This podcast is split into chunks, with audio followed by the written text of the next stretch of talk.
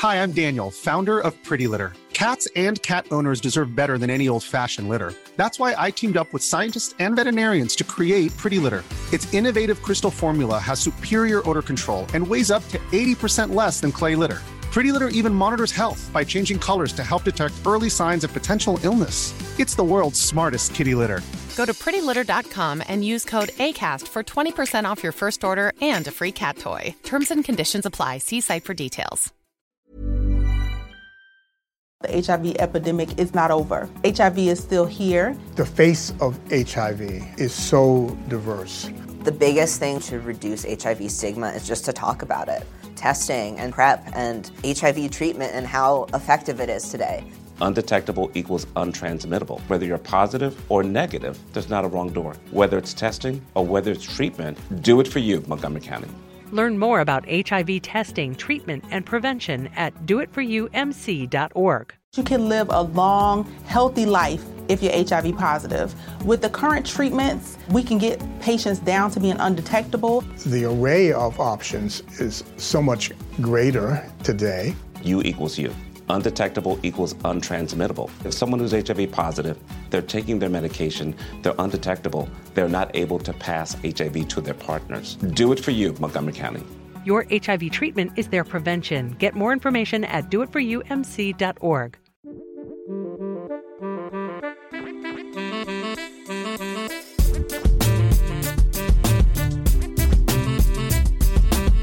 Hey everyone, Scott Hanson here from NFL Red Zone. I hope you're checking out one hour of Five Yard Rush, one of the best podcasts on NFL football in the UK.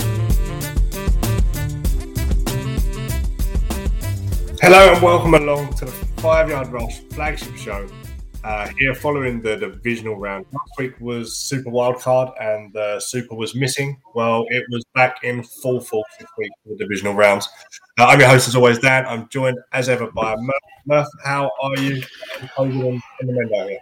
Yeah, uh, feel a lot better today, Dan. Uh, that's for sure. I mean, obviously not with the results of yesterday, but uh, yeah, yeah it's, it's been a it's been a tough. We don't week. need to, we don't need to talk NFL this week. Fine. I think we do, but um, catharsis, I think, if nothing else. Um, but yeah, it, has been a difficult week uh, with with COVID, um, but I feel better today. Um, this is day eight, so I feel better today than I certainly have done through the weekend, and uh, just blessed to be here. It's always great to do a show. It's always great to have a friend on uh, who I really admire, whose work I really respect. So I'm looking forward to today's show. At times, I'm probably going to be a bit sad, um, but that's fine.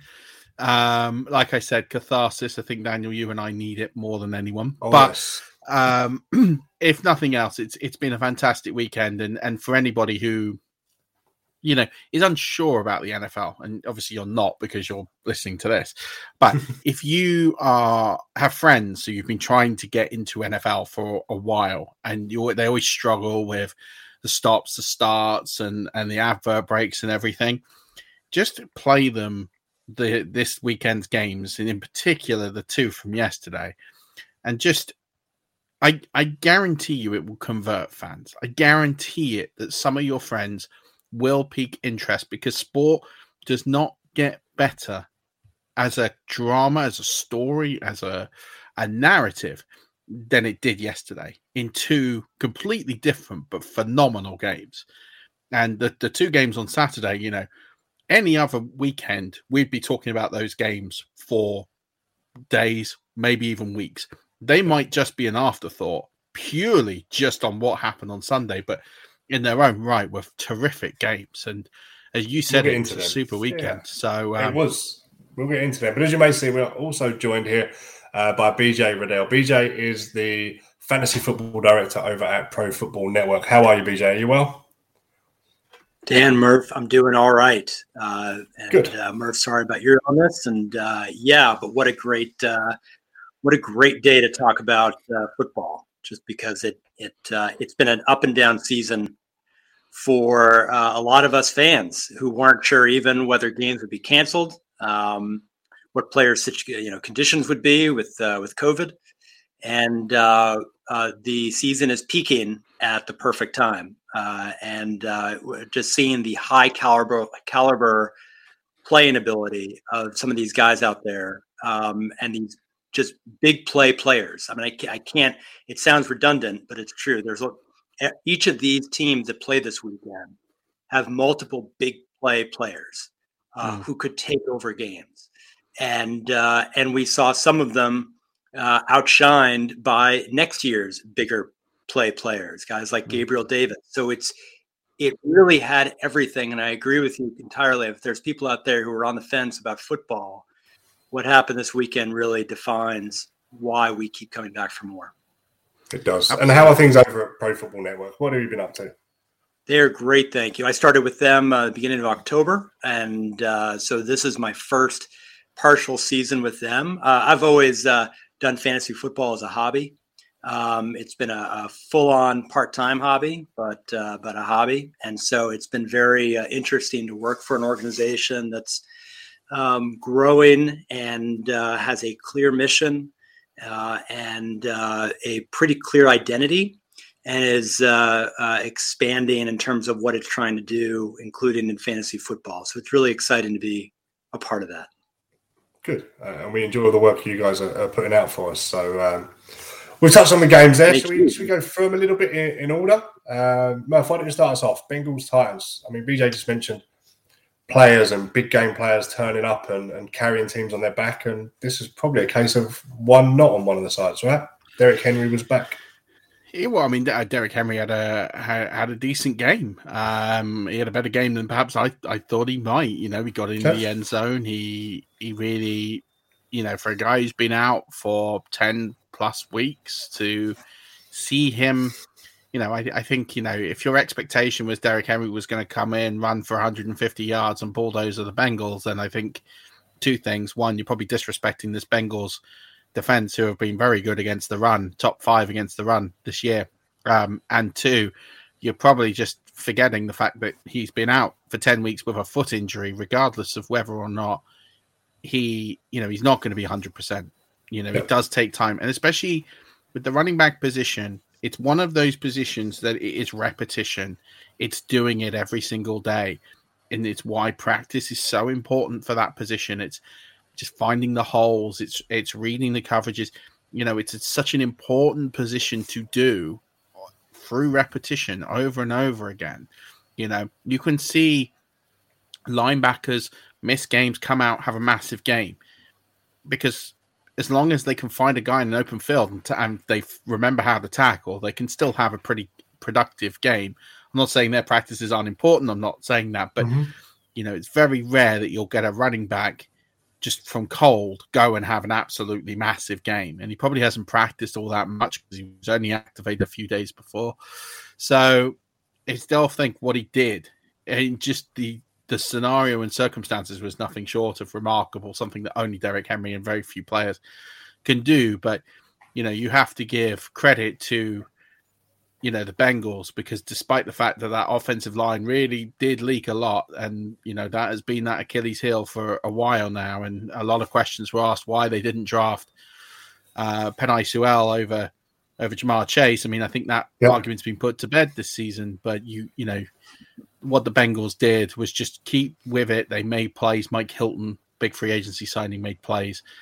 Um, and he made two. I mean, he made two two plays in a row. You know, he, he gets the tackle the take down Foreman, and then he, he gets the interception um, through a great read, and that changed the game for me. I think at that point, Titans score, it's game over. I think the Titans go on and they advance, and Mike Hilton changed yeah. the, the, nature of that game. And the other thing here is, you know, Evan McPherson. You know, in that game against Green Bay, people were talking about him being cut. You know, he's a phenomenal kicker, and it's proof that sometimes that position doesn't get a lot of respect. And you know, we joke about in fantasy football, the score he's broken the cans down. You know, I understand people who don't want to play with kickers in leagues. I get it, hundred percent. I do, and I don't even massively anti it.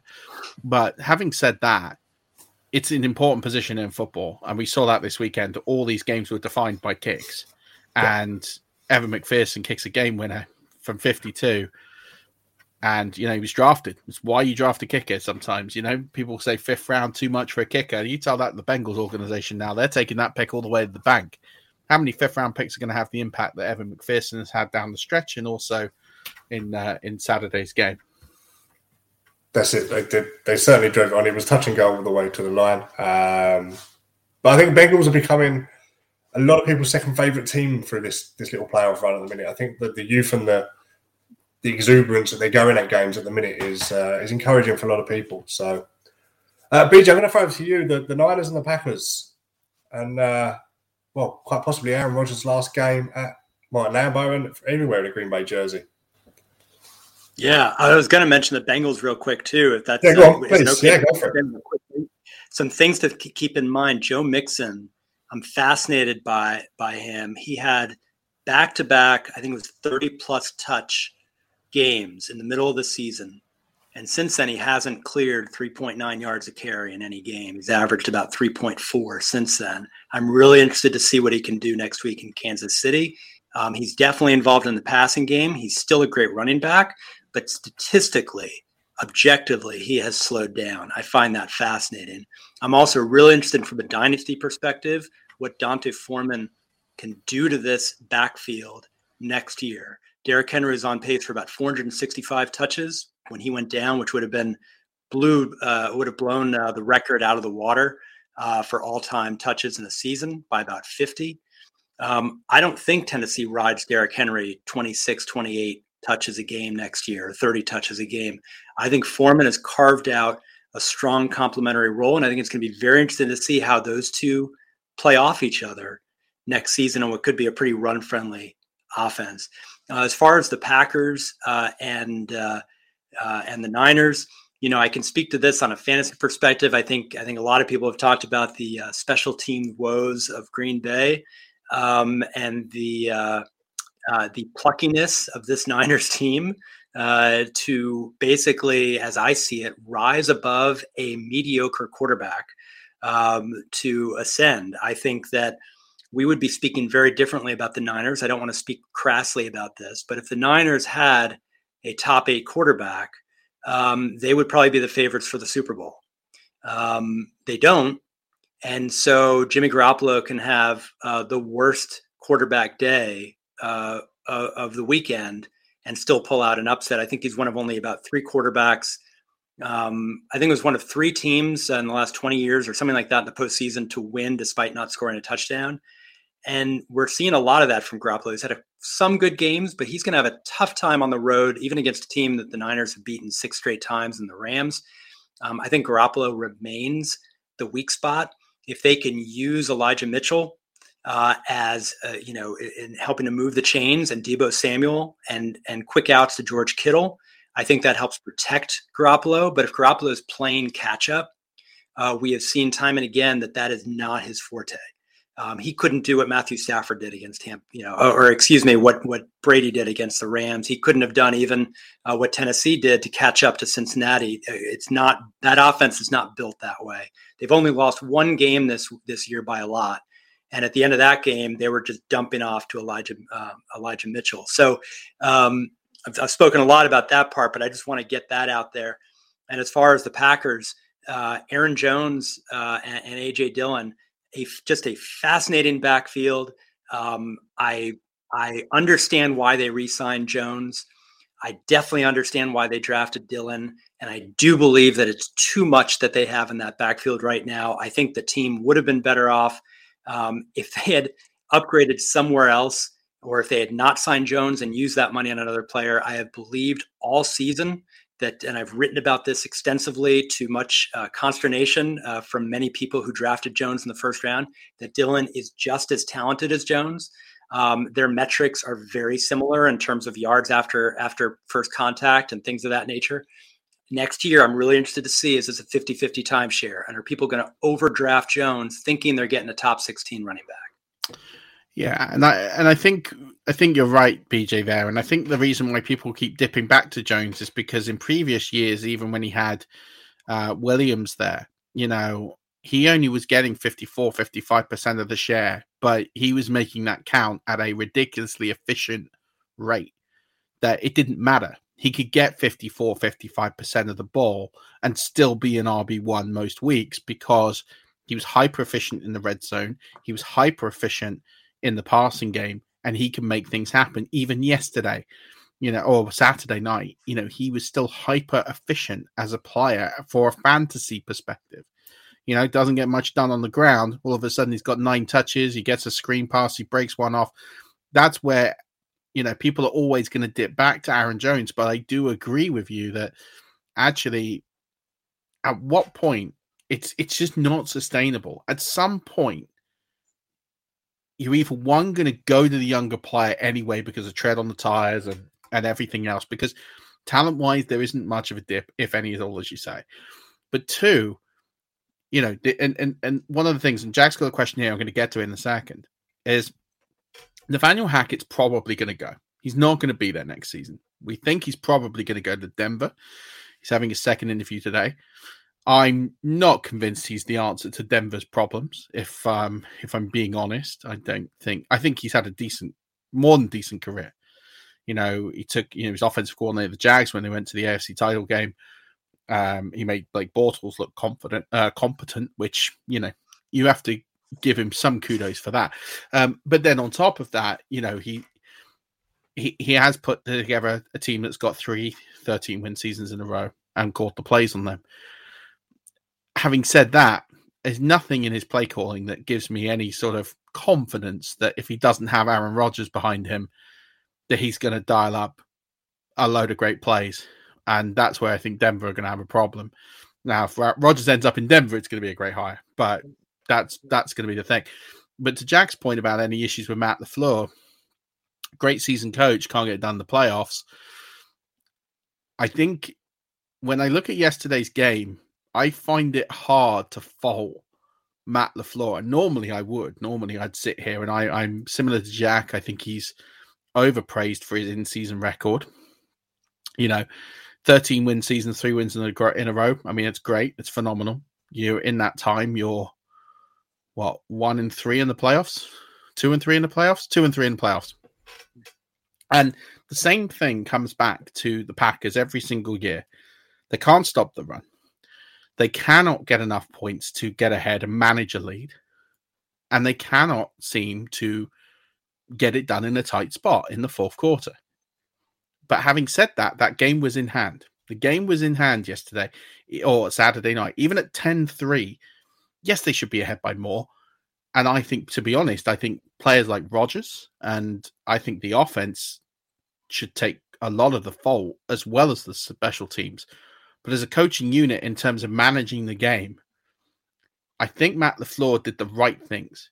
You know, he loses on a on basically a freak play the offense not clicking was because the players didn't make plays. You know, the the calls were right. He had guys open. Rodgers missed open guys. They just, you can argue maybe he was slightly too conservative, maybe, but the Niners have done nothing all game. I don't mind that. If if you've got a plan, it's working. You know, you stick to it. I, I find it hard to make Matt LaFleur culpable for Saturday's defeat. Yes, he probably could have been a bit more adventurous. But as a whole, I do think that he needs to be more adventurous. And I think a new OC will help. I actually think them losing Hackett will force them into some some some changes. And I think they're going to have changes anyway. They got the second most amount of cap uh, currently. They're 44, 45 million over the cap. They're going to have to lose some players. I, I personally think Rodgers is done. He sounds like a man who's done. I actually think that's no great loss to the organization. He's not winning you rings. He's not getting you to Super Bowls. And that seems harsh because he's the MVP, right? Or he's going to be the MVP, but he's not getting you there. So actually, you need to do something different. And I think a reinvestment of this team will be will be massive. Do you think that was a distraction for the team? I know these all they're all professionals, but there was a lot of drama going on with Rodgers for the last 11 months, uh, even going back to their lost loss last year in the playoffs to, to Brady and the Bucs. Do you think that in that locker room there is uh, a lack of cohesion? That there is a sense that this is our window, and damn it, there's like all the pressure is on to win, and and this is our last chance, but not in a good way, more in a disruptive way. I, I'd be honest. I don't think it's that. If, I'm going to be really honest, and this is supporting a team like the Buccaneers who have been so bereft of leadership for so long until Brady turned up. It's a leadership problem. Who's the leader of the ta- of the Green Bay Packers? And and people will say Rodgers. Is Rodgers really a lead? He's not a leader to me. Any guy who puts his organization, as you say, he's been a distraction, but he puts his organization out there in the firing line time and time and time again. He doesn't take hits for his teammates. He's not self critical. He doesn't take the team on his back and say, right. guys, that was my fault today. I, I messed up. Um, no, he the first thing he did in that press conference is he threw special teams right under the bus. Yeah, that's, that's what I'm getting. At. Yeah, and I think, but I think as well, there's not a, there's not another, there's no one standing up to Rodgers. So I think that's mm-hmm. one problem. But the other problem is, who's the guy in the locker room who's going to go to Aaron Rodgers and say, "You just need to shut the heck up"? Yeah. Or in the organization or somewhere, someone has to turn around and say to yeah. Rodgers, "You just need to not get in a camera. You just need to shut up, and you need to let your football do the talking." And no one is. That's a leadership. You can do problem. that with any other position. I think it's tough with quarterback, especially a 38 year old quarterback who's you know one of the most decorated of his generation. Uh, it's it you start to be above uh, reproach, and when a player is above reproach, um, they better act like it. Otherwise, it can be extremely disruptive if there's a, a perception on a team that you're playing by two different rules. I actually had a conversation with a fantasy analyst not long ago about Week 18, and I was arguing that uh, you know Packers should just rest their guys. Why risk an injury? And the analyst said, "Well, if Rodgers is out there, everyone's going to going to join their leader."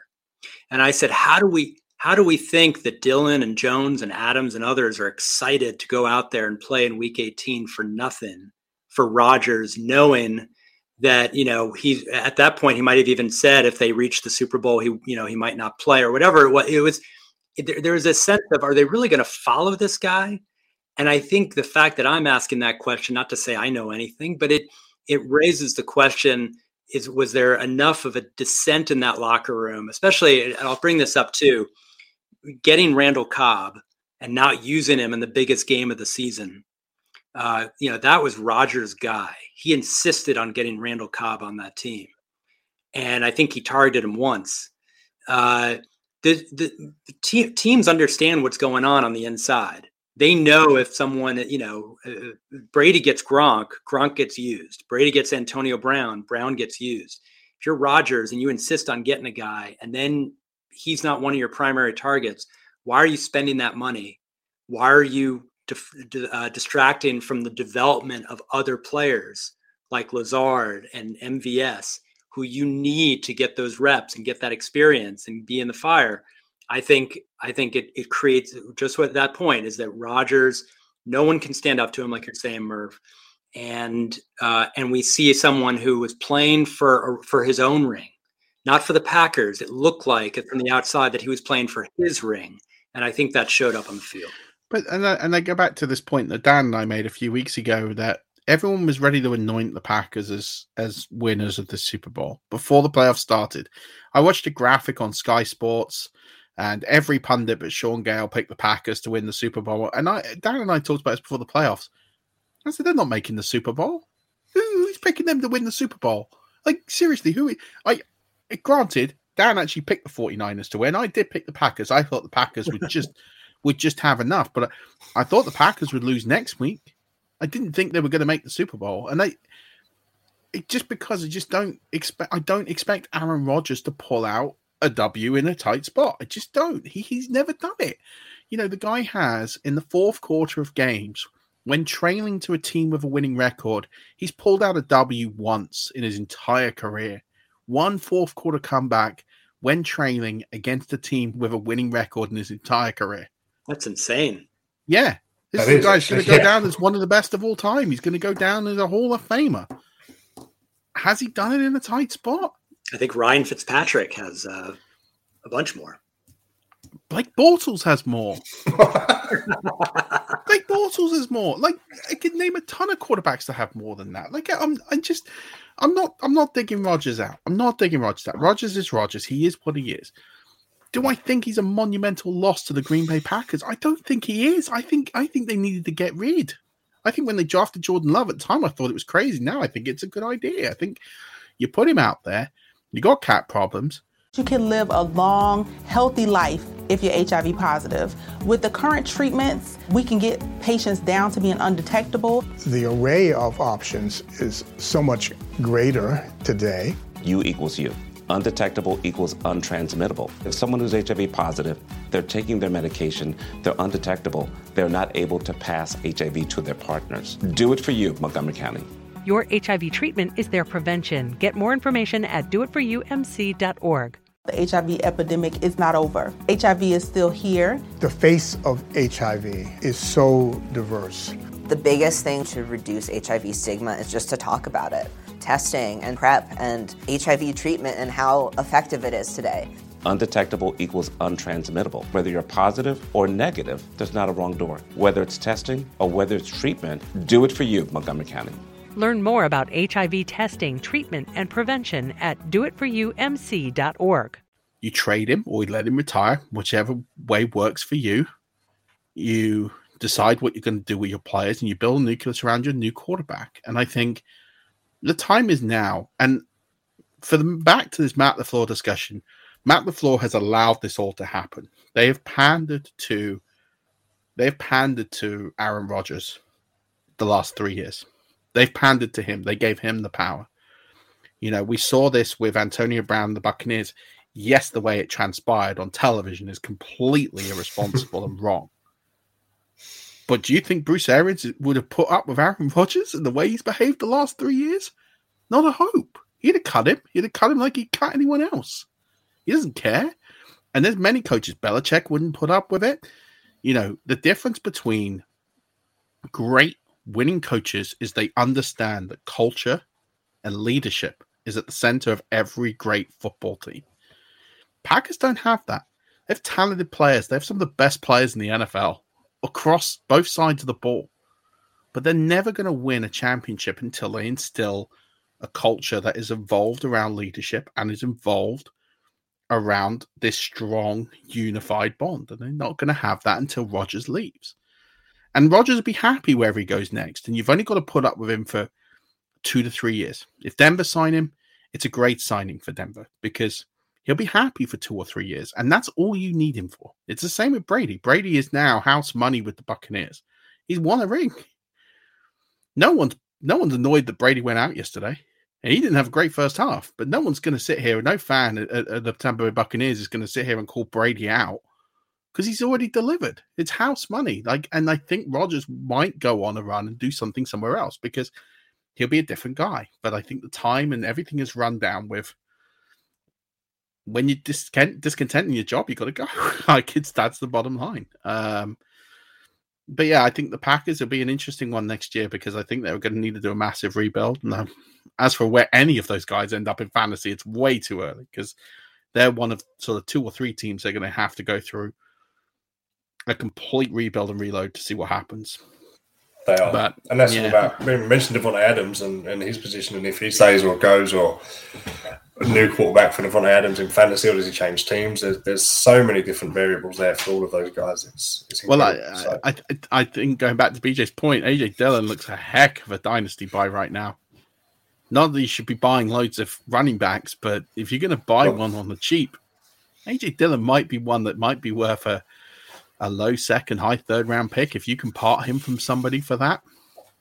Yeah, there's not that many running backs in this class coming out that are going to be as good as what AJ Dillon can be if he's given a free a free role next year.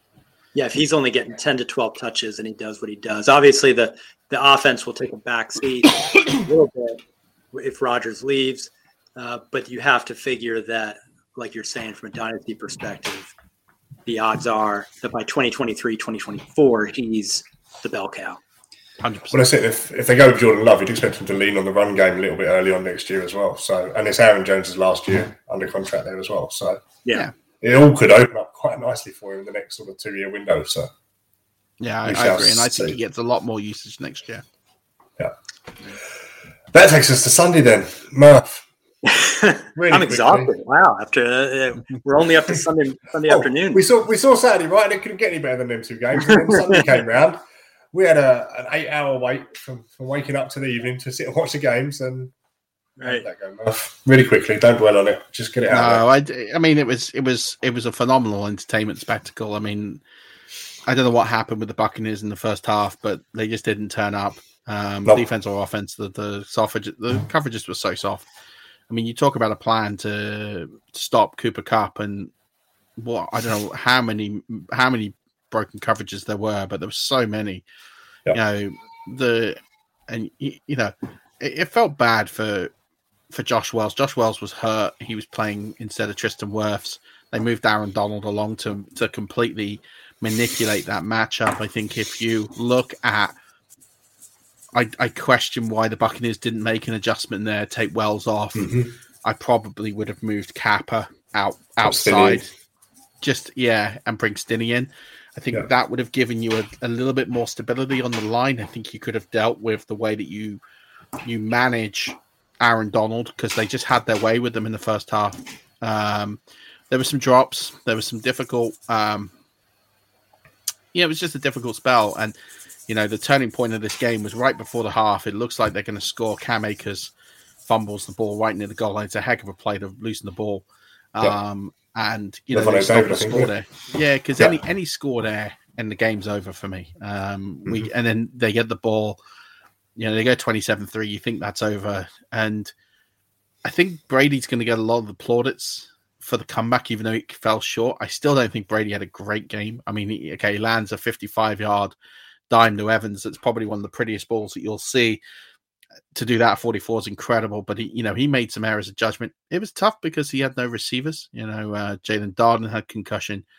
Um, you know, Tyler Johnson was injured. They lined up Cameron Brate as a wide receiver. That's kind of how desperate the Buccaneers got yesterday. But they they found a way, and, and you know, I think this is where it.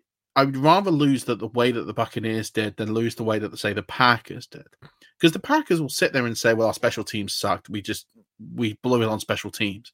That's what a Packers fan will tell themselves. They think they were the best. They were the best team all year, and they lost it on a freak play or two freak plays due to special teams. And they're like, "We'll just take that blame."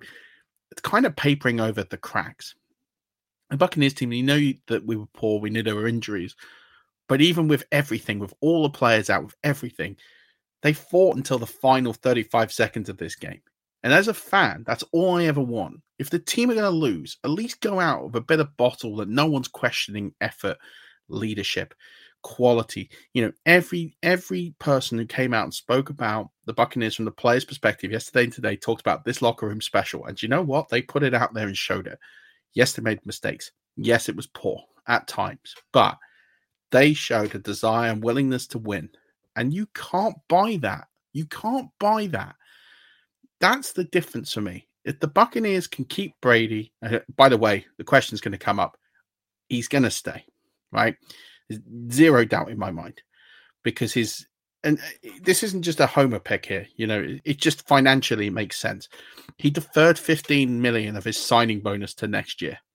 So if he leaves, he's got to repay the Buccaneers 16 million dollars. He's not doing that. He's not doing that. It's not going to happen. He's not going to repay the Buccaneers 16 million. The Buccaneers might let him off it, maybe. but it goes against their cap. It goes against it's already tight, 22 odd million they've got. Are they really going to just have that money against their cap next year? Probably not. I think they might let him defer it another year, free up the cap space, go one more, and then say, Do you know what? We'll take the hit in a rebuild. Because I think this team thinks they can come back. That's why Bruce is got- coming back. I think We he's always say good teams need that bit of pain and anguish as well. And you feel the Yeah. Buccaneers can hold the core of this team together, they're coming back next year with that bit of pain and anguish. hundred percent, and and they'll know, they'll know that if injuries didn't get to them, they'd have had a good shot of winning this thing. I think they win yesterday. I think they turn over the 49ers. I think, in regardless of what state, that's no disrespect. And then they play whoever's in the AFC title game. And I think then what happens? But I think the Bucs have a if- Godwin doesn't go down, if Wirfs doesn't go down, this team had a heck of a shot. I mean, this defense, they won 13 games. That defense played for the first time together all season. Since week one, Winning. I think. Yeah. No, they hadn't played together all season. There'd always been someone out. Yeah. So I think, you know, you can't moan about the luck because last year the Buccaneers had it all. They had very few injuries and won won the Super Bowl with minimal injuries. This year wasn't their year injury wise. but the talent's still there. They'll draw people. I think Brady comes back. Gronk, I probably expect to come back. Listening to his comments today, he sounds like a man who who seems quite motivated to come back. Um, I think they'll lose some players, but I don't think they're that. I you bring you bring most of these players back, and I think they'll do it. There's no reason then they're not going to be up there again next season, and I think it will be the final run of it for Brady. I think next year's his last year. I think he's done. We always but- said he wants to play at 45, didn't he? So that is next year. Well, and I just think I just don't think he's given the Buccaneers back 16 million, and I just don't think the Buccaneers will want him to. I don't think they're going to give it to him this year and have it go against their cap number, knowing that they do have guys under contract that are in a win now. At best, they'll reload, but they won't rebuild next year. They might rebuild Fair. the year after. So I think I think Brady comes back. They work it out. They might even give him like a little sweetheart deal where they void a load of years. They push the money out three, four years, and they give him a big payday. I don't know how they're going to do it, but Brady Brady will be fine, and I think he'll be back. I think he'll be motivated to come back. I think he he. And more wanna importantly, he's still capable. And we saw that yesterday. He, He didn't is. have his greatest And day, also, but by the way, we- still capable. And we've done no justice to the Rams here. I thought the Rams were excellent, especially in the first Well, half. I was just about to ask BJ because as me and you are both Bucs fans, Yeah. BJ, give us an unbiased opinion on it. well, I thought that that was still pretty uh, uh, pretty good. Uh, with the, the unbiased. I was pretty impressed with that. Um, the uh, first of all, I'd love to see a stat that shows uh, how many uh, times a Tom Brady led team has lost after coming back from, let's say, two touchdowns down. The idea that, that when Brady's coming back, there is a sense of impending doom. Um, and the game against the Falcons in the Super Bowl uh, was the pinnacle of that. That after that, you, you just couldn't count him out. And I think in this game we saw Matthew Stafford in only his second, what, his second postseason game ever, or 2nd win. Second win. Brady- yeah. Second win ever, yeah. Second win. Brady in that offense forced Stafford and Kupp to to do the near impossible, which is you've just blown a 21 point lead, 24 point lead uh, on the road against the defending Super Bowl champs, and you basically have 30 seconds left because if you lose the, lose the coin toss, you're probably going to lose at that point. Mhm. And and they do it. They do the near impossible. Um, I I think it was. I think that's the big story for me, is that um, Matthew Stafford put on on the highest level was able to go toe to toe with Brady and come out on top, and that is something that if the Rams end up winning the Super Bowl, Stafford's legacy is now secure, even more secure, having beaten Brady on the biggest stage on the road. I think that's just a freaking big deal. Um, I think Cam Akers is going to be a fascinating draft pick next next year. I, I tweeted out when the game started that he'll be in my top five. After he fumbled a couple times, I uh, I I tweeted again and said maybe top seven. Um, but uh, uh, uh, Cam Akers is a special player. I'm fascinated to see what Darrell Henderson and Sony Michel, you know, if that core stays together, whether Cam Akers is the bell cow. I, he has sky high potential in that offense, uh, and I'm really interested to see whether he's overdrafted or underdrafted next year.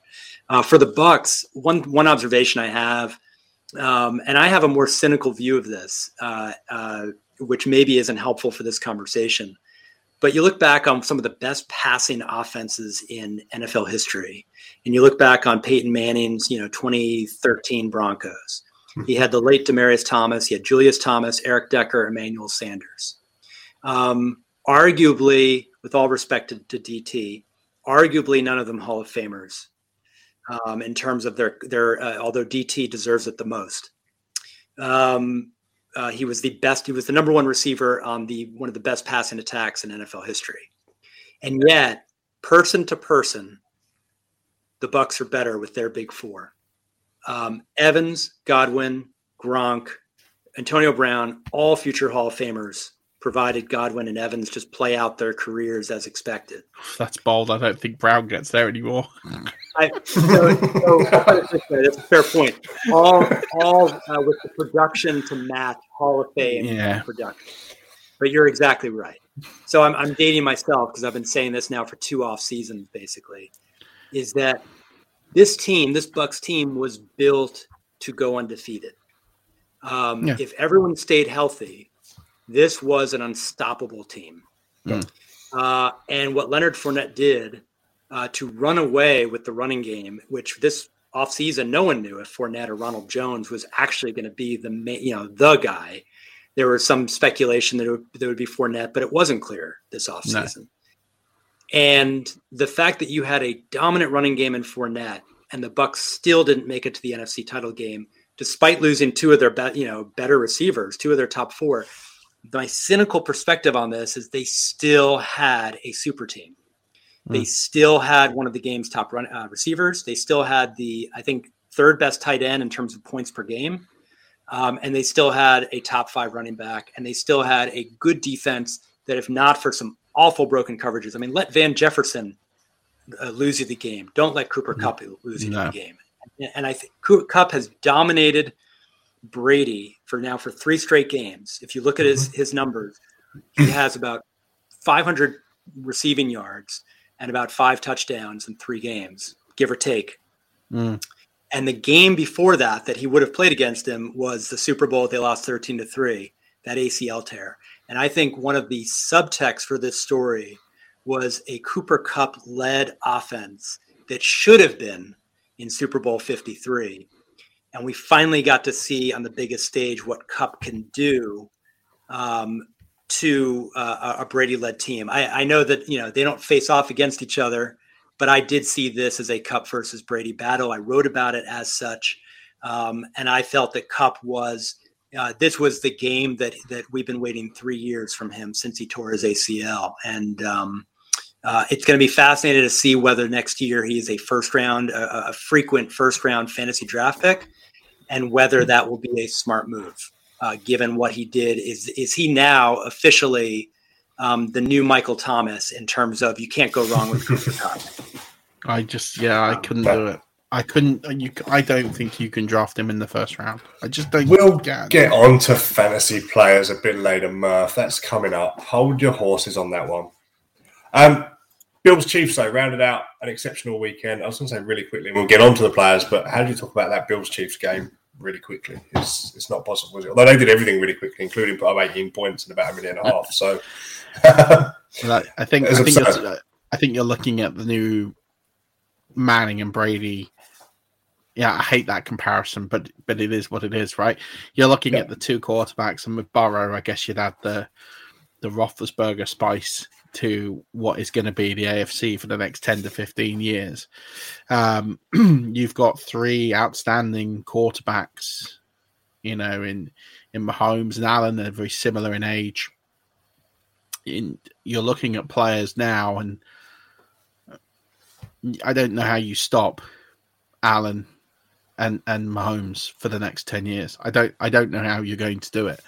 Um, and then you add Herbert into the mix, and then you add you add Burrow into the mix, you add Lamar Jackson into the mix. You know, all these guys are, are, are 26 or younger, and you're sitting there thinking, wow, I tell you what, the AFC for the next the next 10 years, if they all stay healthy and they all avoid serious, serious injury, that's that's a that's a conference. I tell you now, it's gonna be an absolute war um, over the next 10 years. And I, for one, cannot wait to pay my money and watch it because it's going to be phenomenal. And, you know, I we have the only way you can really talk about yesterday's game is that that was the pinnacle of sport and pinnacle of NFL. You watch two quarterbacks who just didn't put a foot wrong. They didn't make a mistake. They they left everything on the field. You know, you can't be critical of the Bills for you know, people will say, oh, well, they gave up, you know, the plays to Mahomes with, you know, 13 seconds on the clock. They let him get the field goal. They did, but they tried to win the game because they knew, they just knew that if he got the field goal, it was going to be over. They rushed for, they tried to get to the quarterback. It didn't happen. I don't, I don't mind them for doing it because I think they knew. I think they knew if they lose the toss, they're not going to get a chance, and and that is what happened. And I think they just tried to end the game and you can't blame them for that. You can't like you want to sit there, and that's if that is the only fault. That's the only fault you can probably pick from the whole game because Allen for the last two weeks has been exceptional. Mahomes was was terrific, and the only the only crime yesterday was the overtime rule in the NFL.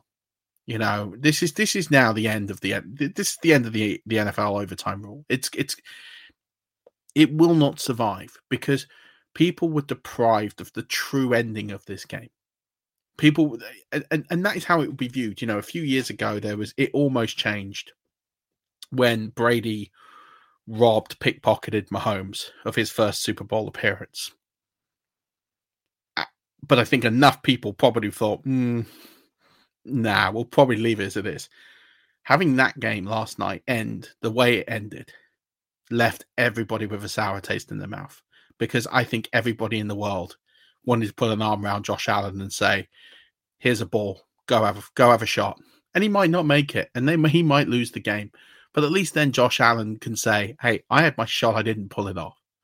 You know, he lost to a coin flip. That's what he lost to. Josh Allen did nothing wrong yesterday. He was he was terrific. He's my favorite quarterback in the NFL um, to watch. I I would I would watch him every single week and twice on Sundays. I'd have him on any team I'd ever I'd ever coach or run or watch whatever. I feel for him because he did not deserve to lose. He certainly didn't deserve to lose in the fashion that he did. Um, I'll add to that and say that uh, uh, a couple months ago I wrote on our uh, Pro Football Network Facebook blog. Um, it was after a tough loss. I think it was when Allen lost uh, to the Jaguars. Just that inexplicable loss, his worst game of the season.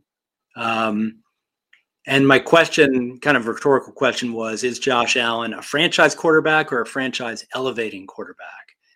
And the difference is obvious, right? The franchise quarterback. There's a lot of franchise quarterbacks in the league.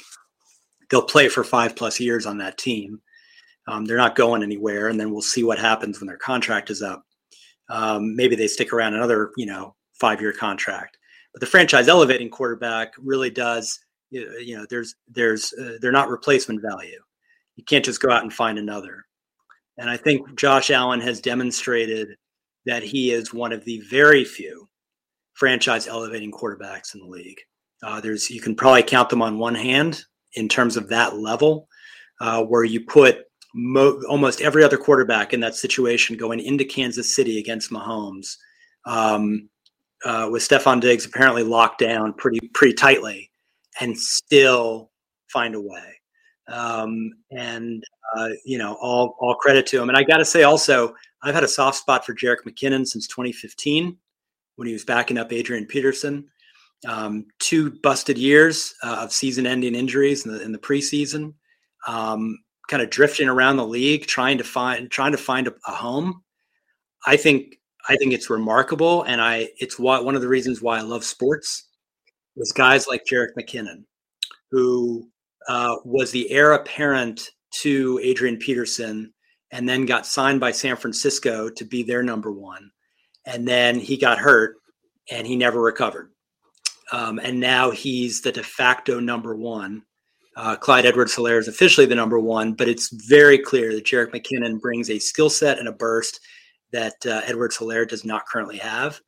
And uh, I think if the Chiefs go all the way, uh, McKinnon is deserving of something uh, for persevering through what I think a lot of NFL players uh, might have wilted um, under similar circumstances. So that's my take. No, I love that. I couldn't agree more. I thought he was terrific yesterday.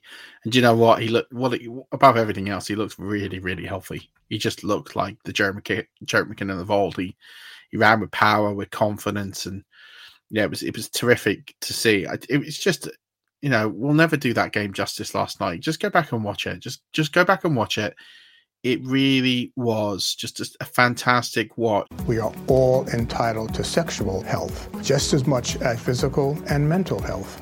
We want to make it easier for folks to find resources. However, they engage with us, there's no wrong door. So it's important that people are able to get access to care that is affirming. Talking about what their sex life is, about their concerns, and to make sure they're healthy. Do it for them.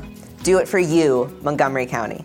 Your sexual health matters. Visit doitforyoumc.org.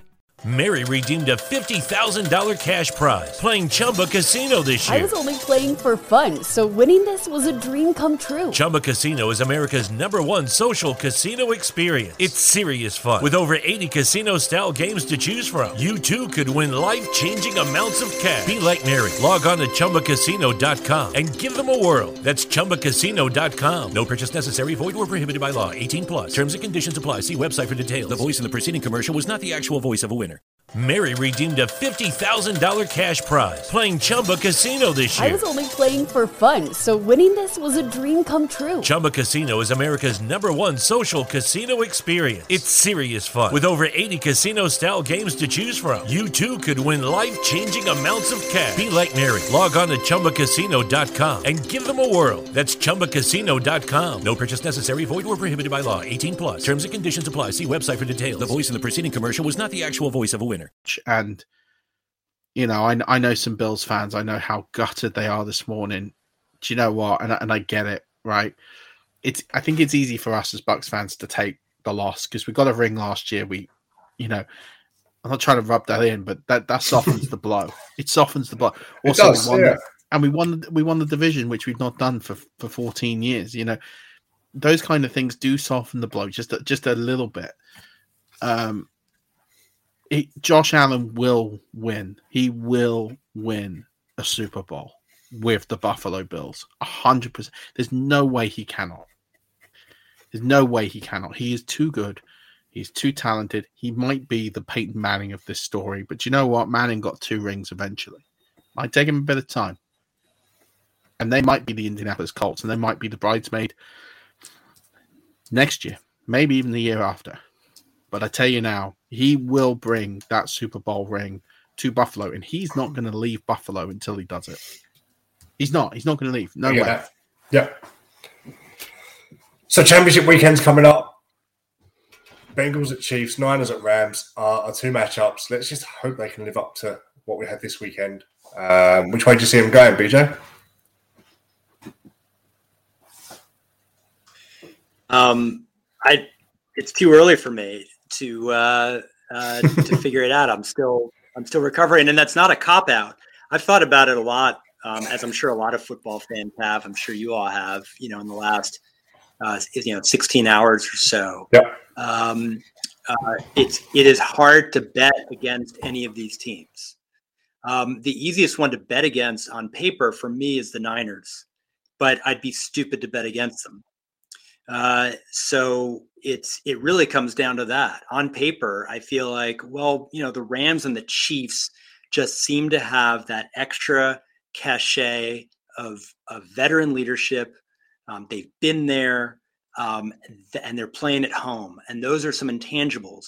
But we saw several home teams with veteran quarterbacks and veteran teams lose this past weekend.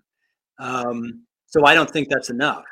And the uh, the reality is that um, that all all four of these teams have um, players who can take over games. Um, any of the you know Tyreek Hill can can can uh, get 200 yard game. Ja'Marr Chase can get a 200 yard game. Cooper Kupp can get a 200 yard game, and Deebo Samuel on the ground and through the air can get 200. I mean, th- this is this is an incredible situation that we're in right now. Um, and all I can say is it's it's impossible to live up to the expectations of last weekend. Um, but at the very least, we can take comfort that there's going to be uh, a quarterback who's never won before, uh, except for uh, Patrick Mahomes, who has. So I'm sorry, one, three three out of four have never won it. Um, uh, so uh, I, I, I messed up there. Uh, uh, but there's a high likelihood, not perfect, but a high likelihood that we're going to have a, a first time quarterback as a Super Bowl champion.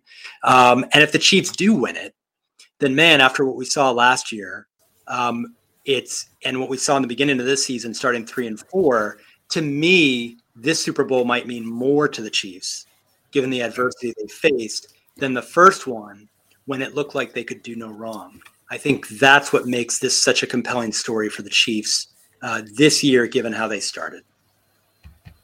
Fair. Murph, you going to jump off the fence? Are you going to pick a side? Yeah, I'll pick. up- I'll jump off the fence. I, I've said the, the Go Chiefs all along in the AFC uh, to come through the game that they that they did against uh, resurgent Bills. uh, You you can't you can't not pick the Chiefs.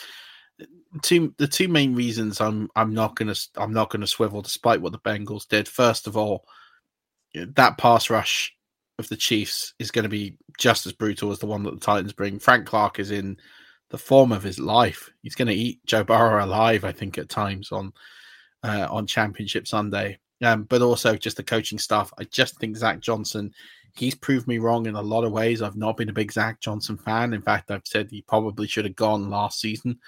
He's surprised and developed in a lot of ways this season, but there are still those mistakes. We saw some on, on Saturday. We saw some in the wild card round where just that clock management, the way that you handle close games, um, and some of the play calling is just a little bit.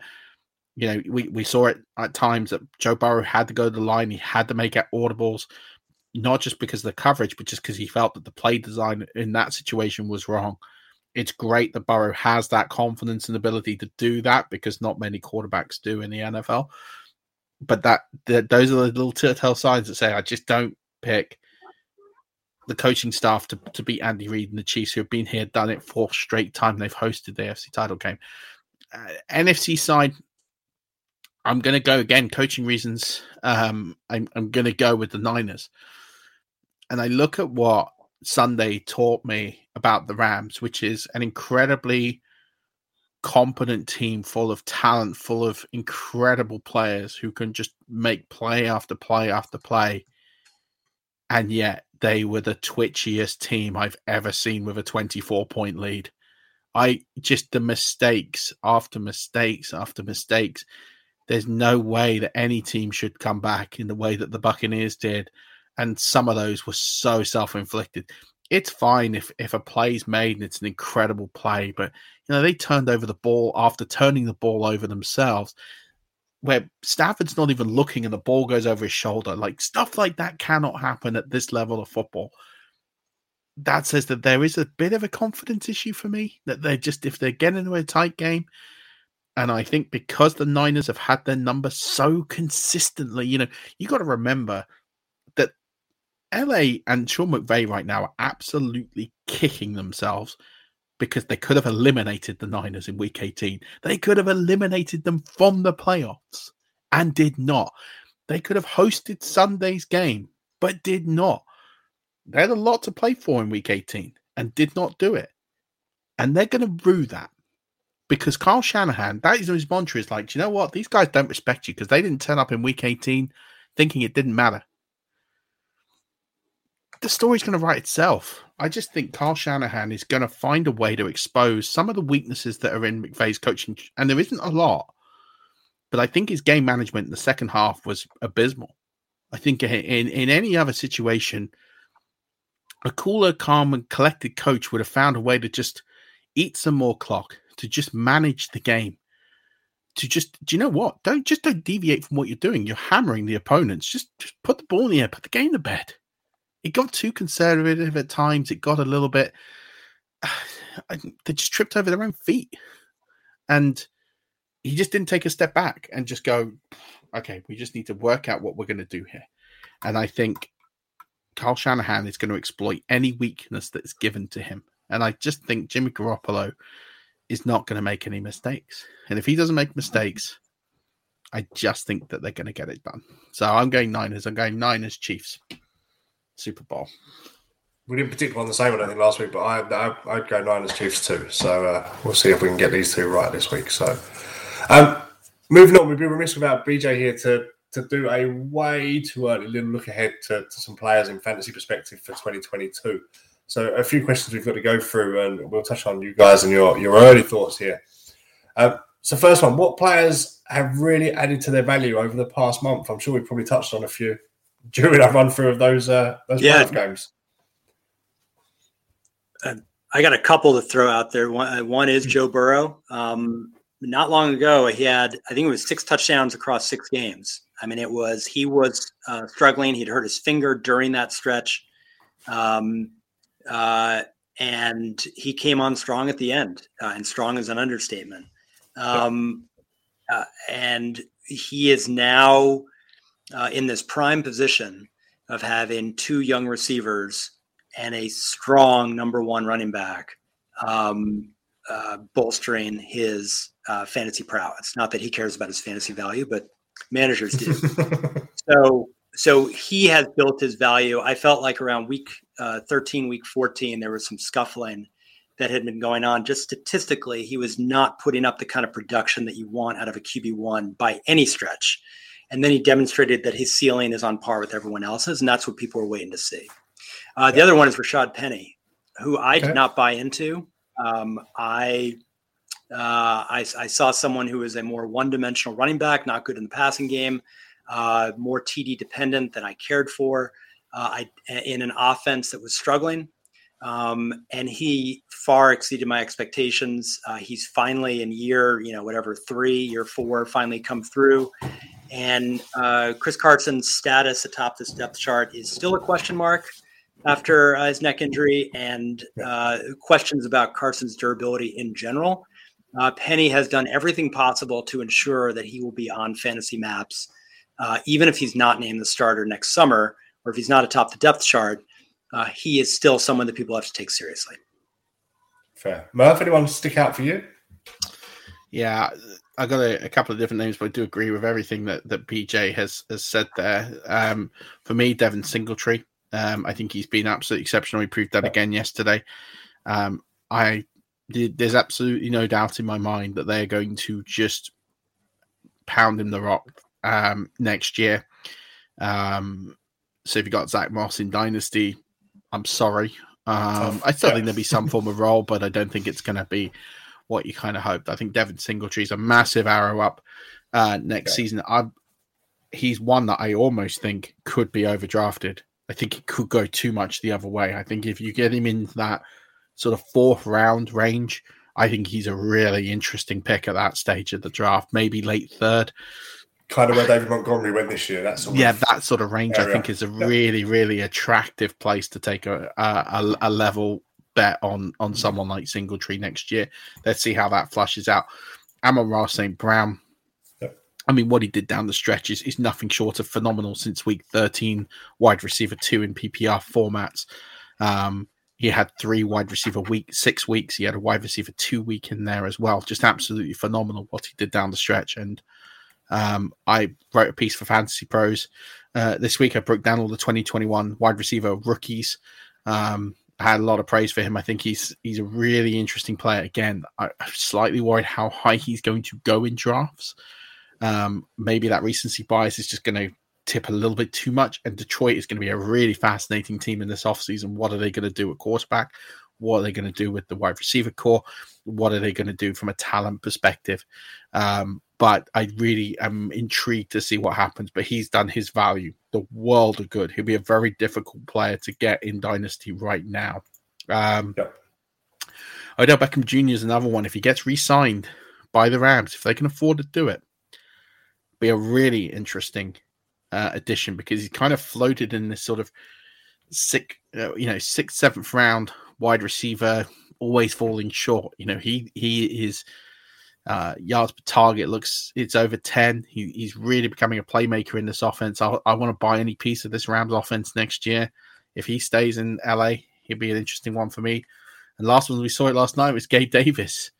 Not mm-hmm. sure if they keep Emmanuel Sanders next year. And I tell you what, he, he looks a really exciting um, player. And I know that all the hype was there last season. He had this great end of run in 2020, and everyone bought him this year, and it didn't happen until late. But I just think um, this year is, is, is or 2022 could be a year. So I'm intrigued in in Gabe Davis in, in 2022 for sure. So there's some of the players I'm definitely think have done their values the world of good no point in me going then because I've got Amon Ra and, and Gabriel Davis as someone I was incredibly high on last year. And the fact that they did bring in Sanders just said that the Bills probably didn't trust him. And it started out that way early in the year, but he's sort of stepped up and delivered again. So hopefully this year they, they put a bit more trust in him uh, and go from there. So um, next one then, we've got which 2021 rookies are you expecting a bigger breakout from going into 2022? What are your thoughts, guys? Um, I'll, I'll, jump in. Yeah, yeah uh, there's four guys. What's that? Yeah, go for it. Go on. Sorry. Oh, yeah. Well, there's four guys I'll mention. Trevor Lawrence. Uh, I think he, he, obviously has nowhere to go uh, but up. The question is, uh, is he a breakout candidate? I actually think he is. There, I think they have the second most cap space of all teams. Um, uh, he is a uh, an extraordinarily good quarterback, dual threat, um, who happened to have the card stacked against him a number of ways uh, in his rookie campaign. Um, and uh, I think that he is. We saw what happened with Patrick Mahomes in year two. Uh, we saw what happened with Lamar Jackson in year two. Uh, Trevor Lawrence is an ex- again not someone to uh, take for granted as just a good quarterback. This is a guy who's supposed to be a franchise ch- changing quarterback, and I think if he gets a little bit of uh, support around him, namely one really good receiver, a Davante Adams like receiver, someone at, at the level of, of a of, you know when DeAndre Hopkins went to Arizona to completely remake that passing attack. That's what I'm talking about. That's what Lawrence needs. He lost it with DJ Chark, who had two touchdowns in his first three games before going out for the season. Uh, Chark is not at a level that I'm talking about, but we could see what Lawrence could do, even as a rookie, if he had his guys healthy. I think an upgrade at receiver would go a long way. I'll throw so out also BJ, just just on that. Let me just interject. Yeah. So, looking at some of the players available on wide receiver, the, the names that stand out: Davante Adams. That's going to be a tough one to do. Chris Godwin, Allen Robinson. Are they? Would you put either or both in in that caliber of receiver that Jacksonville would be looking at potentially and elevating his game? Would you think Allen Robinson's not quite at the level you're thinking of? I, I, Robinson is one of those. Anytime you get a guy like Robinson who has such an awful season from a statistical standpoint and pretty much uh, injury plagued and phased out, uh, it creates major questions over uh, whether you know uh, I'll call it Dwayne Bowe syndrome. You know, the idea of a former number one caliber receiver who just because of injuries, because of of whatever, just breaks down. Kelvin Benjamin, similar situation. Um, Allen Robinson had a better track record than both those guys. Uh, but the fact is, um, it's hard to know if Robinson is at that level of being a difference maker at this stage in his career. Um, but yeah, I think I think I think Trevor Lawrence needs a top 15 caliber receiver. He needs a guy there who is an anchor, uh, who he can grow with for the next three years uh, and develop his game with. And right now, if he's going to Marvin Jones and Laviska Shenault and Dan Arnold, um, you know, solid players, role players, uh, but he's no better off than Jared Goff uh, and probably worse off uh, w- with that receiving core. He needs uh, some uh, a, a, playmaking talent that they can utilize to take some pressure off that offense. And so that's my thinking on it. But I don't have any clear answers. Justin Fields, for obvious reasons, I think you know a year away from Nagy and um, being able to build that offense around him, he is an incredible uh, uh, dual threat talent. Elijah Moore, also obvious reasons, he is arguably the best receiver for the Jets. I would put Michael Carter in the same boat. If the Jets truly commit to Zach Wilson, Michael Carter, and Elijah Moore as their big three for the next few years, uh, those three guys could be fantasy relevant every week. Um, and finally, Kyle Pitts, uh, who uh, was a different player when Calvin Ridley stepped away from football.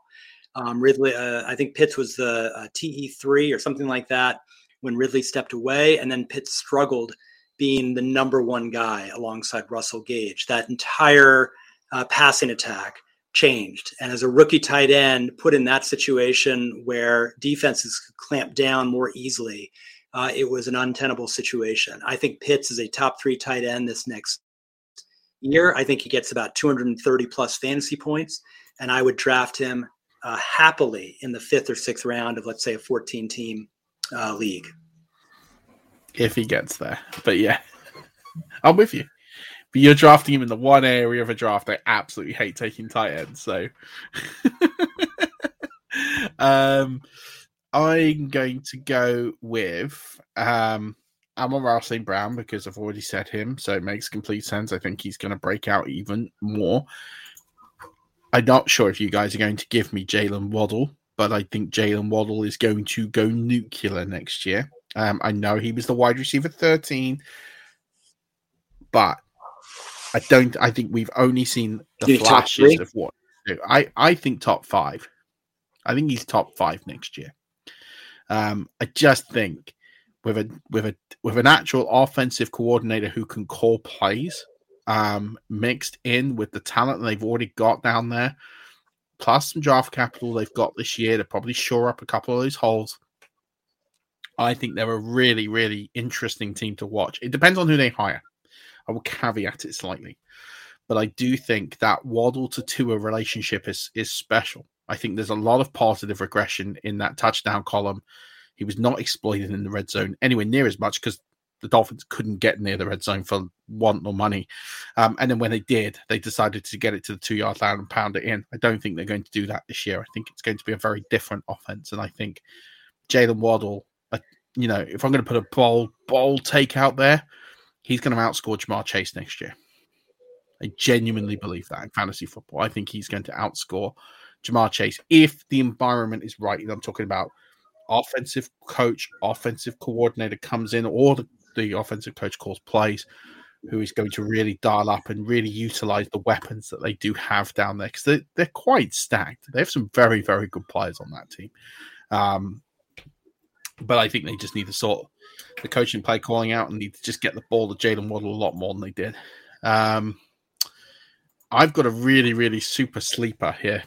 Um, and it's Amari Rodgers of the Green Bay Packers.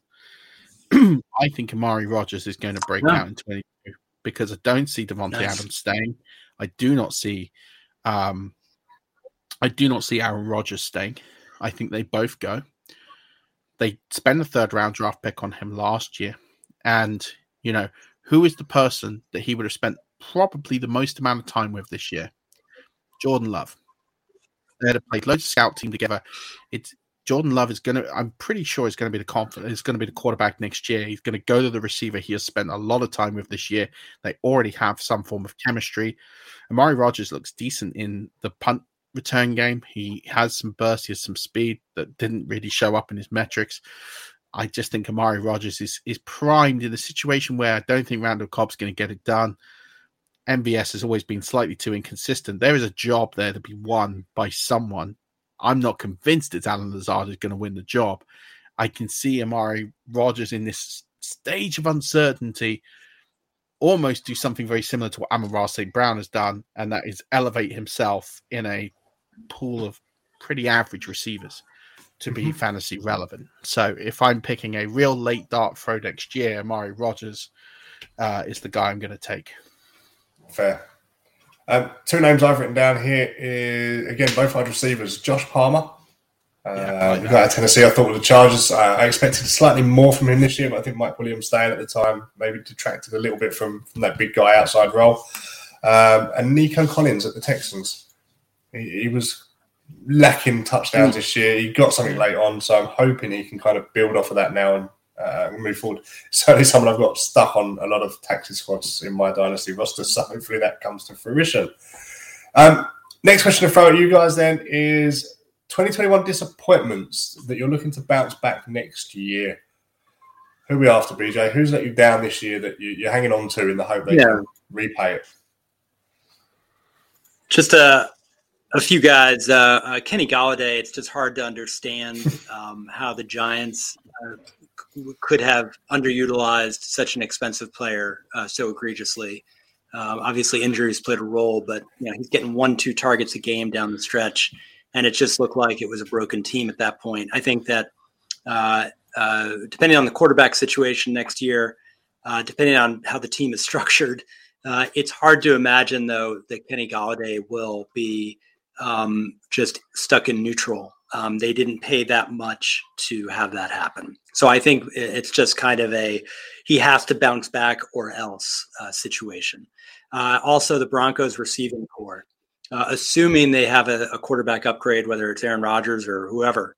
Um, uh, Courtland Sutton, Jerry Jeudy, Tim Patrick, two of the three getting big contracts, contract extensions. Um, they didn't do that so that these guys could get 30 yards a game. Uh, this is uh, an, a, a passing attack that is just missing a quarterback. Um, and if you're investing in Sutton, Jeudy, and Patrick, uh, particularly Sutton and Jeudy, I think Patrick unfortunately remains the third wheel, even though he has a great deal of talent and can step up. He's more of the Tyler Boyd for me in this offense. Uh, I think that that Sutton and Jeudy are going to be underdrafted uh, next year unless the Broncos sign a big time quarterback, and then they'll probably be priced about right. But they should bounce back. And finally, uh, Nyheim Hines, one of my favorite bounce back guys. Uh, this is a guy who earned four fewer touches a game, um, and yet he averaged more uh, yards per carry, 4.9, than any time in his career. Uh, he was number five in broken tackles for all running backs with at least 20 carries all season. Um, and he improved his uh, yards after contact by half a yard this year over last year. On all key metrics, he was better than last year. The biggest difference was Jonathan Taylor dominated touches. Mm. And because I don't believe that's going to happen in 2022, I therefore believe that Nyheim Hines will be a major bounce back guy. He was top 20 fantasy running back uh, last year. This year he was number 45, something like that. He will come back into the top 30 range, probably top 25 range, if they use him the way he should be used. I'm so with you on Nyheim Hines. I love that. I'm so I'm like I'm right there with you, hundred percent. Um, I'm gonna rattle off just uh, three names for me. Nick Chubb. Um, I don't think Kareem Hunt is going to be back next year. I think they're going to really run the wheels off Nick Chubb next year. I really believe that they're going to use him more than they've ever used him before. That might push him into a bit of an injury risk, but I think he's going to get a volume that he deserves of his talent. And I think it's going to be make or break on the injury side to see whether or not he, he stands up. But from a bounce back, I think he's due one. Uh, David Montgomery is another one for me. I actually think he's probably one of the most disrespected talents in the NFL. Um, yes, okay, he was injured last year, but I think again, Matt Nagy leaving Chicago is absolutely no loss to Dave Montgomery. That's going to inflate his value um, quite significantly. So I think he's a very attractive option next year in Chicago, and I think that Chicago offense is primed to do something reasonably good, depending on who they get a receiver to replace Allen Robinson. Um, last one is Chase Claypool. Um, he's going to get a quarterback that can throw. I mean, he didn't have that this year. um, I think he needs to sort his his game management out. I think he is a bit of a a bit of a diva, and I think that's a something he needs to get out of his game. But I think if he can do that, I think he's going to have a huge year in 2022. It's all set up for him to do it in in Pittsburgh, obviously depending, but if they get a, a, a quarterback with an arm like Jameis Winston in, in free agency, uh, Chase Claypool is going to be the guy who's going to benefit the most from that sort of talent. So either way, he's going to bounce back mm. from where he finished. His range of outcomes will determine on the arm talent of the the player they bring in. If they bring in someone like Teddy Bridgewater, it's not going to go up as much as if it's going to be someone like um, a Jameis Winston or someone with with a bit more arm talent and success. I mean, imagine if they get. I mean, they're not going to do it. Aaron Rodgers, Chase Claypool would probably be one of the most drafted wide receivers in football. Fair. I I agree with BJ. I had Courtland Sutton on my list. Um, I've also got another giant on there. I've got Saquon Barkley. Um, I'm not sure if I like that. I know, I know he's got to stay, but the, the whole Giants organization has been such a mess and, and not using things properly. So hopefully, uh, and the other guy I've got is a is a quarterback in Russell Wilson. Now, whether he moves or stays, he may go under the radar. If, as BJ said, Penny can cast out a role and Carson comes back, I just expect him to perform a little bit better than than he did this year. Uh, so I'd hope for for something back on that one. So, um, moving on, BJ, who's going to be drafted too high for you next year?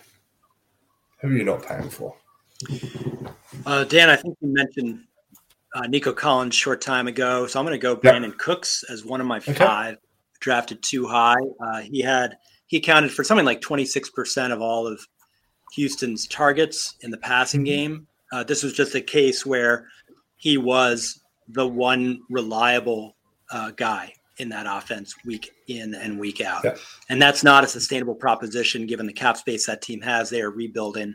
Um, they're going to have uh, uh, a lot more surrounding talent. Uh, Cooks might be the uh, you know in the top 25 preseason next year. I still would fade him. Uh, I think he's going to be drafted too high. He's he's more of a a filler kind of player on a roster in right. general, and I think that's how it's going to be next year. I think Austin Ekeler is going to be drafted too high. Uh, there's been talk uh, from the coaching staff about uh, not pushing him uh, as hard as they did this year. Justin Jackson uh, was able to finally step up, the former seventh rounder, and really, I shouldn't say finally, but he, when given the opportunity, he demonstrated he could be a good backup uh, on this team, something they've been looking for for the past couple years. Mm-hmm. And and I think that they're going to give Ekeler a little bit of a, a, a break uh, from that 300 touch pace roughly that he was on. Uh, Cordarrelle Patterson is an easy draft too high.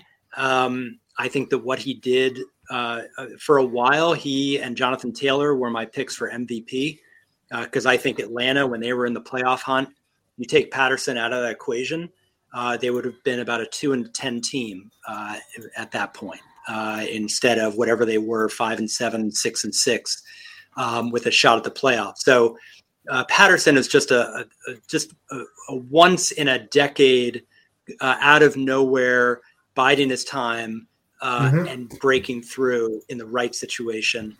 I don't think it can strike twice. James Conner is going to be drafted too high. I think there's going to be an expectation, kind of like there was a few years ago in his first uh, full season as Pittsburgh's uh, starting running back, that he is the guy. Connor was never built to be the guy. I think he benefited from a whole whole host of factors, including um, Edmonds' injury, including DeAndre Hopkins being out, uh, Kyler Murray being out for a while. Uh, when this offense is fully loaded and you've got seven guys to choose from, I don't think Conner is getting 18 whatever touchdowns again. Uh, and finally, controversial pick, but I, I will be controversial if I think it's right. Uh, Jonathan Taylor uh, in the NFL history, 72% of the time, uh, when a running back has had at least 350 touches in a season, they have regressed sharply on average about 20, 25% uh, the following year, whether due to injuries or simple regression. Uh, I warned against Derrick Henry this past summer. I warned against Christian McCaffrey, uh, Christian McCaffrey the previous summer. Same reasons. Um, there is a danger, there's a yellow flag when these guys are overworked. And even on a very minuscule level, level, Jonathan Taylor, after that huge 32 touch outing he had mid-season, his yards per carry dropped about uh, three quarters of a point from that point going forward. I don't think it was a coincidence. His final two games, I think he had only one target, no receptions. Um, this is a guy who who was not utilized. He was still dominant, but he's going to be the overall RB one next year, no questions asked. Same thing with Christian McCaffrey two years ago. And I think the yeah. mistake is we look at statistics, we look at probability 72%. I, have pointed out that number for two straight summers. I'll be pointing it out again for this third summer. He is that is the reason why I'm fading Jonathan Taylor as my number one. Fair. Murph, who have you got? Uh, as I called up Hassam's on my list. Uh, by the way, BJ, I completely disagree with Brandin Cooks because Brandin Cooks has been the most underdrafted player in the last four years. I can't wait until he's a seventh round pick again this year so I can write about he's the most undrafted player for the fifth year in a row because it's the same article, right? You just keep it, publishing it. I, exactly that. It's the easiest work easiest I'll ever do. Work, yeah. I literally all I have to do is just change the team and some statistics and it's just print and go. He just this is just the guy puts up thousand yard seasons after thousand yard seasons after thousand yard seasons. He's always going to outperform his ADP as long as people like you continue to write him off. So please do because it makes my life easier. um, uh, Cordarrelle Patterson obviously is just the easiest one going. I'm going to be controversial with BJ, and I'm going to go. I, by the way, agree with Jonathan Taylor. I think he, he's definitely a candidate. Um, but Amari Cooper is another one for me. I'm just not sold on this Dallas offense being as potent as people keep saying it is. Um, it does not score touchdowns at the rate it should be scoring touchdowns. It does not score points at the rate it should be scoring points, and it does not. It has not sustained enough fantasy player relevant week to week to week. The investment is in CeeDee Lamb. The investment is in, you know, Zeke. Cedric Wilson. It's, I Cedric Wilson is the guy I'm buying in this offense. 100. percent I think Gallup is out the door. I think Cedric Wilson. I just think Amari Cooper is. He's going to have games, but Amari Cooper has yet to really produce those top 10 fantasy games on a consistent basis that is going to warrant the fourth round pick that you're going to have to pay for him, that you have to pay for him every year. He does not ever return his ADP. Hasn't returned his ADP in the last two years, maybe the last three years, maybe even the last four years. He's not going to return it again this year. It's just not. It's going to be CeeDee Lamb, Cedric Wilson, uh, Zeke, um, to a degree. Um, I, at the tight end, I mean, whether it's Schultz, whether it's um, Jarwin, Jarwin, whoever again. it's going to be. I mean, it could be whoever, right? But I just don't see. He just doesn't command enough for me, Amari Cooper. Good player. It's going to be fine. You'll get him as a wide receiver three. He'll put up high wide receiver three numbers. He'll be a top 30 player, but you're paying the premium for him every year. And I'd rather, you know, you were drafting Amari Cooper over players like Cooper Kupp over DJ Moore, which all right, I know DJ Moore didn't necessarily pan out, but I'd rather shoot for the ceiling.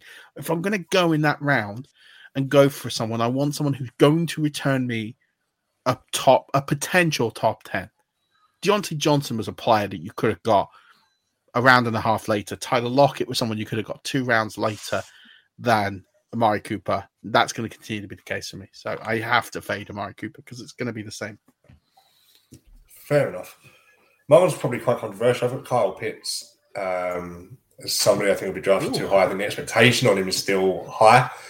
Ridley going out, as BJ mentioned earlier, took put a huge weight on Pitts' shoulders, and he, he struggled to carry that for a while.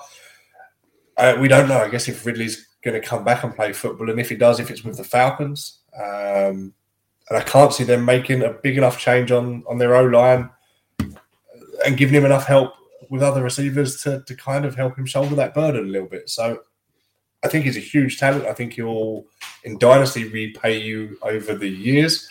I just don't think it's next year for me. So I will skip it and grab one later on. Personally. Um sorry guys, that's probably a bit controversial. No, I, I, I, get the logic on it, 100%. I'm not a big early drafter of tight ends anyway, I have to be honest. So I'll sooner pick two or three late down and hope to pump one and and waiver one each week and see how we go. So I think there's better value elsewhere than, than tight ends. Okay. so. I'll say I've I've often been like that, and this year I drafted Mark Andrews, and um, he single handedly got me to the playoffs. I mean, single handedly in certain games, he scored points that put me over the top that no human tight end should ever be able to get. So it's I I think you have to get really lucky with a tight end if you draft them. Uh, and then for that, I agree with you. If you draft a tight end and he's the eighth best tight end, was it really worth it? Probably not. Um, mm-hmm. So if you draft a tight end, it better be a difference maker, or else what's the point? Yeah, fair enough. Um, really quickly, then, there's one name from each of you. Who is the player you want on all your teams, BJ? Uh, for the third straight year, Alexander Mattison. Oh, okay. Murph? Uh, same team, different player, Justin Jefferson. Okay. Mine this year is going to be Diontae Johnson, improvement at QB. Uh, that was mine last year. Was it? uh, my last was my last year. I, t- I, I, I took that one. That didn't go too well. So. I, I took that one to the bank last year. Um, yeah. Super. Uh, BJ, the one player that you, uh, him the one player you're fading next year, then BJ, who will you not own any of? Um, it's probably going to be Saquon Barkley, uh, to be okay. honest. yeah, that's right. That, but see, for me, this is it's a it's a great question. Both these questions, and I, uh, Alexander Mattison was a serious answer, but it was also uh, to the point of um, I'm you know we're always looking for value, right, in drafts. Mm-hmm. So I might fade someone, but if they keep dropping, yeah, they'll reach a point where I say I can't fade them anymore. And so uh, when it comes to someone like Alexander Mattison you know, eighth round, ninth round, I'm taking Alexander Mattison I know that there's going to be two, three games in the season when I'm getting an RB one. That's what I'm drafting at that spot. Um, when it comes to fading, just fading, I'm going to say Barkley. And if he drops to the end of the second round, and I say, "All right, you know, roll the dice," Yeah, but the reality is, I don't think I want the hassle of having someone at that level that I expect so much from, who comes with such serious risks that for all intents purposes barkley is a fade but i could backtrack on it. If he if he just falls to a point where i go the risk of taking him at this point is so minimal because i could get you know the 12th best receiver or whatever if it gets down into the third round or i can take a chance on a running back who if things break right is a top eight running back you know it's a no-brainer at that point but barkley right well, now would be my fade I've, I've earmarked him for a bounce back year, so grab him. Uh, Murph, who are you fading? Bar- Barkley was mine, so I'm going to give you another name. Um, I'm going to give you Stefon Diggs. I, I, love Stefon mm. Diggs. There's no knock on Stefon Diggs. Stefon Diggs is going to be a second round player again this year, like he was a second round player last year. The, the problem with Stefon Diggs is not actually Stefon Diggs. It's just the fact that he doesn't put up enough wide receiver one weeks to warrant spending that kind of capital on a player. Yes, he's going to be a lovely, safe floor top 10 play. That's not what you're drafting in the second round. You're drafting guys who are going to win you weeks. You're going to draft the Justin Jeffersons. You're going to draft these players who will have wide receiver one, wide receiver two overall finishes. You know, Stefon Diggs last year, four over four wide receiver one weeks. You know, he finished a handful of points ahead of Justin um, of Diontae Johnson, who we've already mentioned, who you could have got four rounds later. Yeah. For me, if you want that safe player, there's those guys that you're going to get three rounds, two rounds later than Stefon Diggs for the same rough sort of points and leading wins you're going to get. There's no knock on the player. I think he's terrific. I think he's going to get guarded a lot more this year. We saw that last year or 2021. I think he's going to be in a similar situation because you're not going to have an outstanding talent. Um, so Stefon Diggs for me, someone in the second round I can't take. Third round, maybe. Fourth round, definitely pulling the trigger. I'm like I'm like BJ. At end of the third, fourth round, I'm in. Um, yeah. because at that point he becomes a value. But if you're going to go in the second round, I'm out all day long. I can't take him. Fine. Uh, and I've gone for an either or. I've got OBJ or Robert Woods, depending on whether Odell Beckham stays at, at the Rams. I can't see Kupp, OBJ, and Woods being sustainable. And I think OBJ and Robert Woods eat into each other too much to make either of them a viable option at where they'll be drafted. So, um, depending on what they do, either or if they're both on the Rams offense. So, um, BJ, just before we wrap it up, tell us a little bit about where the people listening and watching can can get more from you, articles, Twitter, etc. What have you got? Oh, it's very nice to uh, get BJ Rudell. You can read my stuff on uh, Twitter at BJ Rudell and also Pro Football Network, where uh, I'm director of fantasy football. Uh, and uh, that's at profootballnetwork.com. We have, uh, even in the off season, um, dozens and dozens and dozens of articles every week uh, that my team and I produce. Uh, these days, we've been doing a lot of prop bet recommendations, uh, nice. DraftKings, and FanDuel recommendations. Um, I did have, for those of you who do DraftKings, uh, I made the case in one of my articles just to show that we don't we or we try not to commoditize this stuff. We try to be a little unconventional and challenge assumptions. And in the captain slot for the Cincinnati uh, game, uh, I had uh, Evan McPherson as my captain, um, where you know you pay one and a half times premium on the price, so you have more cap space, but you get one and a half times the production. Uh, and uh, you know we're trying to get people to think differently, as we all are, uh, about fantasy football, and not just going with last week's stats, but really trying to think about what is the game script going to be, and how will players be impacted by that game script. And uh, so you can read our stuff at ProFootballNetwork.com. Fantastic. And as always, you can find us at Five Yard Rush, Facebook, Twitter, Instagram that just about wraps us up for for this week. Thank you for joining me, gentlemen. Um, the divisional championships out of the way, conference championships to come. Murph, close us out. BJ, as always, thanks for joining. Have to get you on again in the off season and uh, start looking at 2022 and breaking it down because I love the way you think. So many of the things I agree with, a couple of things I'm contrarian with, but then that's why uh, we'll get together, right? It's, is getting people that think differently. But I, I, love the way that you do things and you've been incredibly supportive of me and, and my work. So um, bless you. Thank you for coming on. And thanks, do man. check out Pro Football Network. And as always, ladies and gents, don't forget, keep rushing.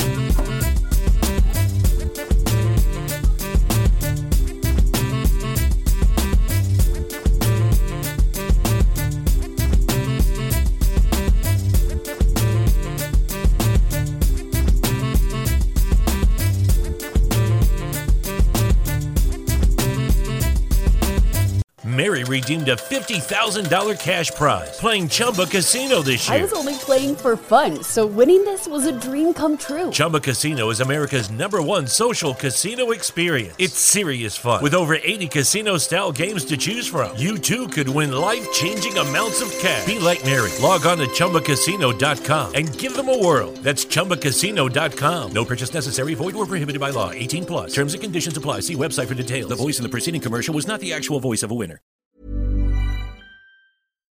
Hi, I'm Daniel, founder of Pretty Litter. Cats and cat owners deserve better than any old fashioned litter. That's why I teamed up with scientists and veterinarians to create Pretty Litter. Its innovative crystal formula has superior odor control and weighs up to 80% less than clay litter. Pretty Litter even monitors health by changing colors to help detect early signs of potential illness. It's the world's smartest kitty litter. Go to prettylitter.com and use code ACAST for 20% off your first order and a free cat toy. Terms and conditions apply. See site for details.